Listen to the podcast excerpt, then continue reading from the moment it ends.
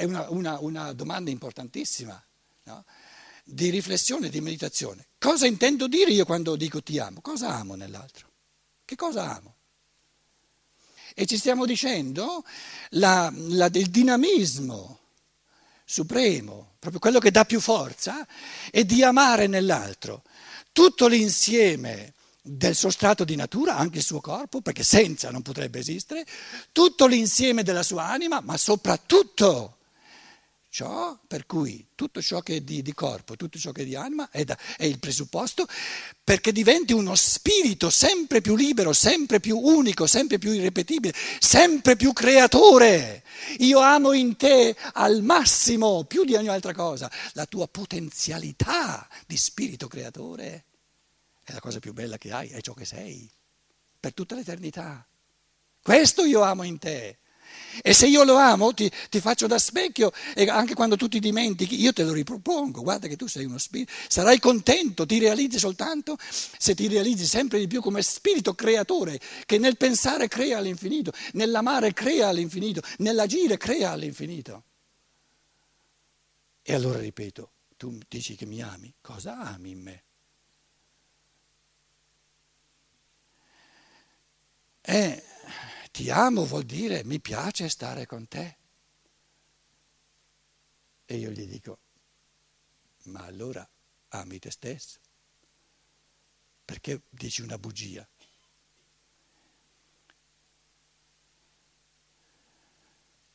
L'amore di sé è una brutta cosa? È la cosa più bella che ci sia.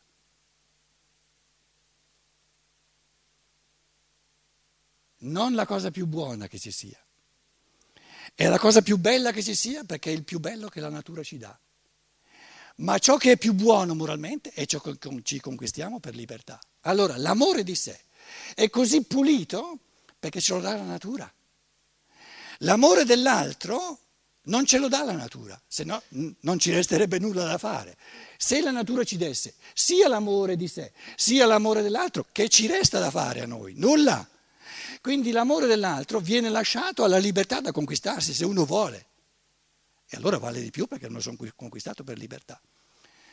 Ora, il moralismo, sto cercando di, di evidenziare alcuni elementi, ma proprio macrocosmici di questo moralismo mortificante, castrante dell'umano che ci portiamo dietro e, e, che, e che non ci fa respirare. L'egoismo, che poi sarebbe l'amore di sé, da menti bacate, moraleggianti, ma proprio che non hanno capito nulla, è stato tacciato di negatività come se l'amore di sé fosse da superare, da vincere per amare l'altro. Se io, per amare l'altro, devo vincere l'amore per me, scusate, siamo sinceri, qual è l'unico modo di vincere l'amore per me? È di sparire? E qual è il vantaggio per me e per il mondo se io sparisco? Se, se, se, se la, la, la, morale consistesse nel, nel, nel, nel, desiderare tutti di sparire perché vogliamo superare l'amore di sé, allora devono sparire tutti quanti poi. E poi? Quindi di, di, di, di pensate fatte sbagliate è pieno il mondo, questa è una cosa importante. Dobbiamo ripulirci la mente anche sui fatti dell'amore. Allora, allora, torna indietro, tu Chiesa cattolica che chiedi di vincere l'egoismo, no, devi smettere di amare te stesso per poter amare l'altro. Una stupidaggine più grossa non c'è. Guarda la tua religione, ama il prossimo tuo come te stesso, ogni religione. Se mi dice ama il prossimo tuo come te stesso, cosa mi mette a modello dell'amore dell'altro? L'amore di me, se me lo dà come modello dell'amore dell'altro, deve essere pulito? Deve non fare una piega? Così come tu, per natura, spontaneamente, senza sforzarti, sei così fantasioso, ma così perfetto nell'amore di te, che tu sai cosa va bene al tuo corpo, tu sai cosa vuole la tua anima, tu sai cosa cerchi, eh, eccetera, eccetera, eccetera. Così come tu fai di tutto nella tua, nella tua diciamo, eh, eh, Selbsterhaltungstrieb. Eh, all'auto, all'autoesistenza, tua, eh, così come tu fai, fai tutto ciò che è necessario per il tuo bene, fai all'altro, tratta l'altro così come tratti te stesso. Il tuo modo di trattare te stesso è perfetto, perché tu ami te stesso, non puoi disamare te stesso. E se tu cerchi di aggiungere questo amore così sincero, che però te lo dà la natura, di amare l'altro così come tu ami te stesso, le cose vanno bene. Perché se una persona arrivasse, e per fare questo ha bisogno, una vita sola non basta, scusate, eh, ma se la direttiva dell'amore è di arrivare ad amare una seconda persona, una terza, e, e due milioni, e cinque milioni, e i sette miliardi che ora sono incarnati, e forse i 30 miliardi di spiriti umani che adesso sono disincarnati, supponiamo che siano tutti, tutti insieme, una trentina di miliardi, arrivare ad amarli tutti come amo me stesso. Campa, cavallo, che l'erba cresce, però la prospettiva è bella. È bella, santa pace. Perché quando, io, quando l'altro fa l'esperienza che io veramente voglio, faccio di tutto e me, me la godo di amare lui come amo me, non mi molla, non vorrà mai più mollarmi e la vita diventa bella. Si generano forze all'infinito. ed è sorta questa, questa, questo, questo falso pensiero L'egoismo, l'amore di sé è, un, è, male, devi terminare di amare te stesso, ma se io termino di amare te stesso, chi, chi resta ad amare l'altro? Nulla.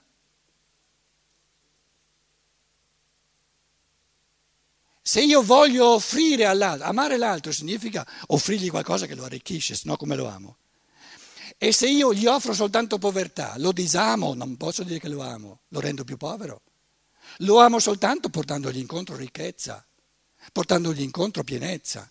E gli porto incontro ricchezza e pienezza soltanto se la costruisco in me.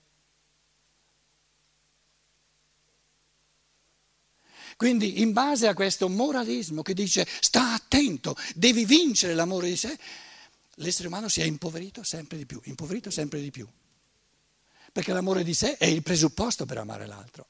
E siccome si, eh, si, si, sono messi enormi problemi di coscienza, rimorsi di coscienza, quando io amo me stesso, quando io... L'unico modo di amare se stessi è di amare se stessi per amore dell'altro.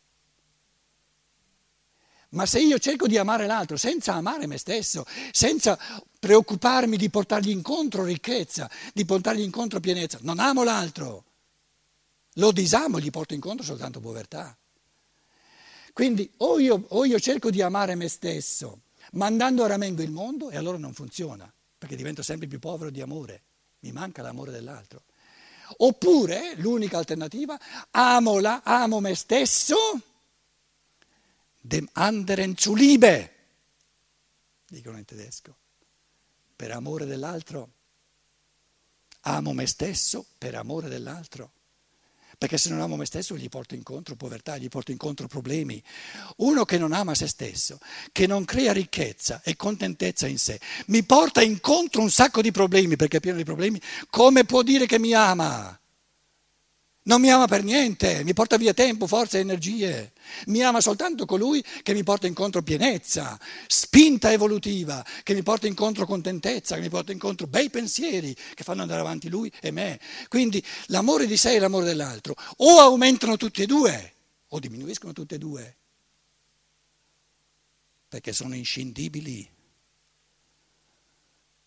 Posso amare l'altro soltanto amando me stesso creando ricchezza dentro di me, se no lo impoverisco. E posso amare me soltanto amando l'altro, perché se non amo l'altro impoverisco me stesso e non mi amo. Quindi creare una, una, diciamo, un rapporto di esclusività, di, di opposizione tra l'amore di sé e l'amore dell'altro è uno degli errori di pensiero più micidiali che ci siano mai stati. È un fraintendimento sull'amore fondamentale. E da lì dobbiamo partire, se no. Quindi vedete che si tratta proprio anche in campo di amore di trovare i pensieri giusti. Spiriti siamo. L'amore dell'anima, la voglia, il desiderio dell'altro, il sentirsi, ehm, come dire, sentire gioia, tutto questo ce lo dà la natura. E quando non ho più voglia di stare accanto a te?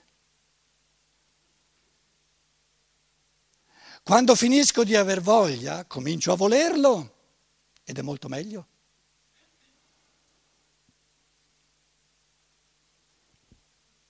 Soprattutto quando ci sono bambini comuni, piccoli.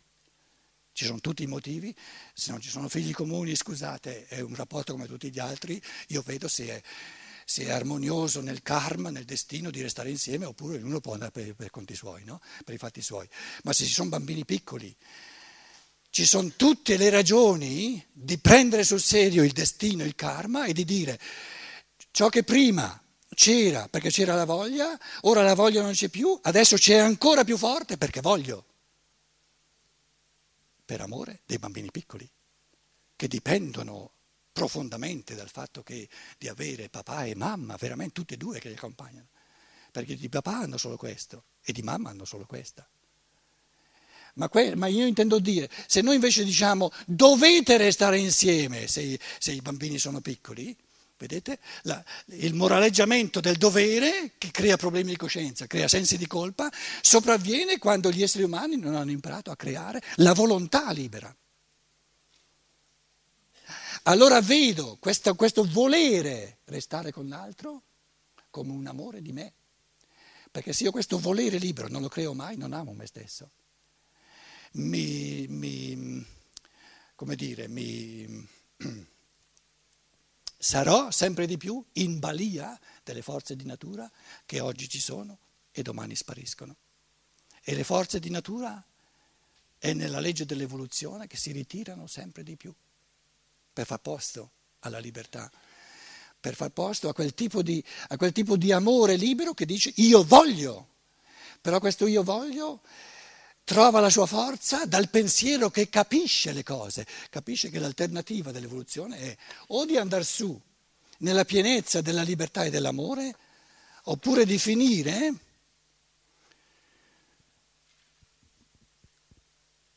in una povertà nella quale l'uomo dirà per forza che peccato che mi sono buttato in questo abisso di povertà. E qual è l'origine di questo peccato? Ho mancato di capire le cose, perché se io le avessi capite avrei saputo nel pensiero che o vado a finire lassù, ma non automaticamente, per cammini liberi, oppure vado a finire in questo cammino di povertà. E la povertà ultima, come la chiama l'Apocalisse? L'Apocalisse eh, tratta i misteri del dinamismo dell'amore, in positivo o in negativo, l'abisso della bestia. L'abisso della bestia, l'animale è quella creatura dove la potenzialità di libertà, non è che manca la libertà nell'animale, manca la potenzialità. Quindi l'abisso dell'evoluzione è che tu hai fatto sparire tutto ciò che potevi diventare e sei, sei uscito dall'umano. Finché resti nell'umano, finché c'è un barlume di libertà, sei redimibile. Ma quando sparisci dall'umano, non c'è più nulla da redimere. Quindi non ci sono esseri umani che vengono esclusi dalla pienezza, si escludono loro, non cercandola, non capendola e non costruendola.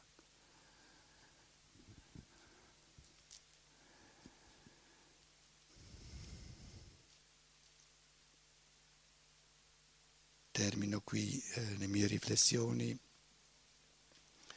Facciamo una pausa fino mm, alle 12 se volete e poi vogliamo sentire eh, quello che avete da dire voi. Per essere sicuri di cominciare alle 12 direi facciamo le 5 alle 12 in modo da avere un po' di tempo per, per il dialogo eccetera. Grazie.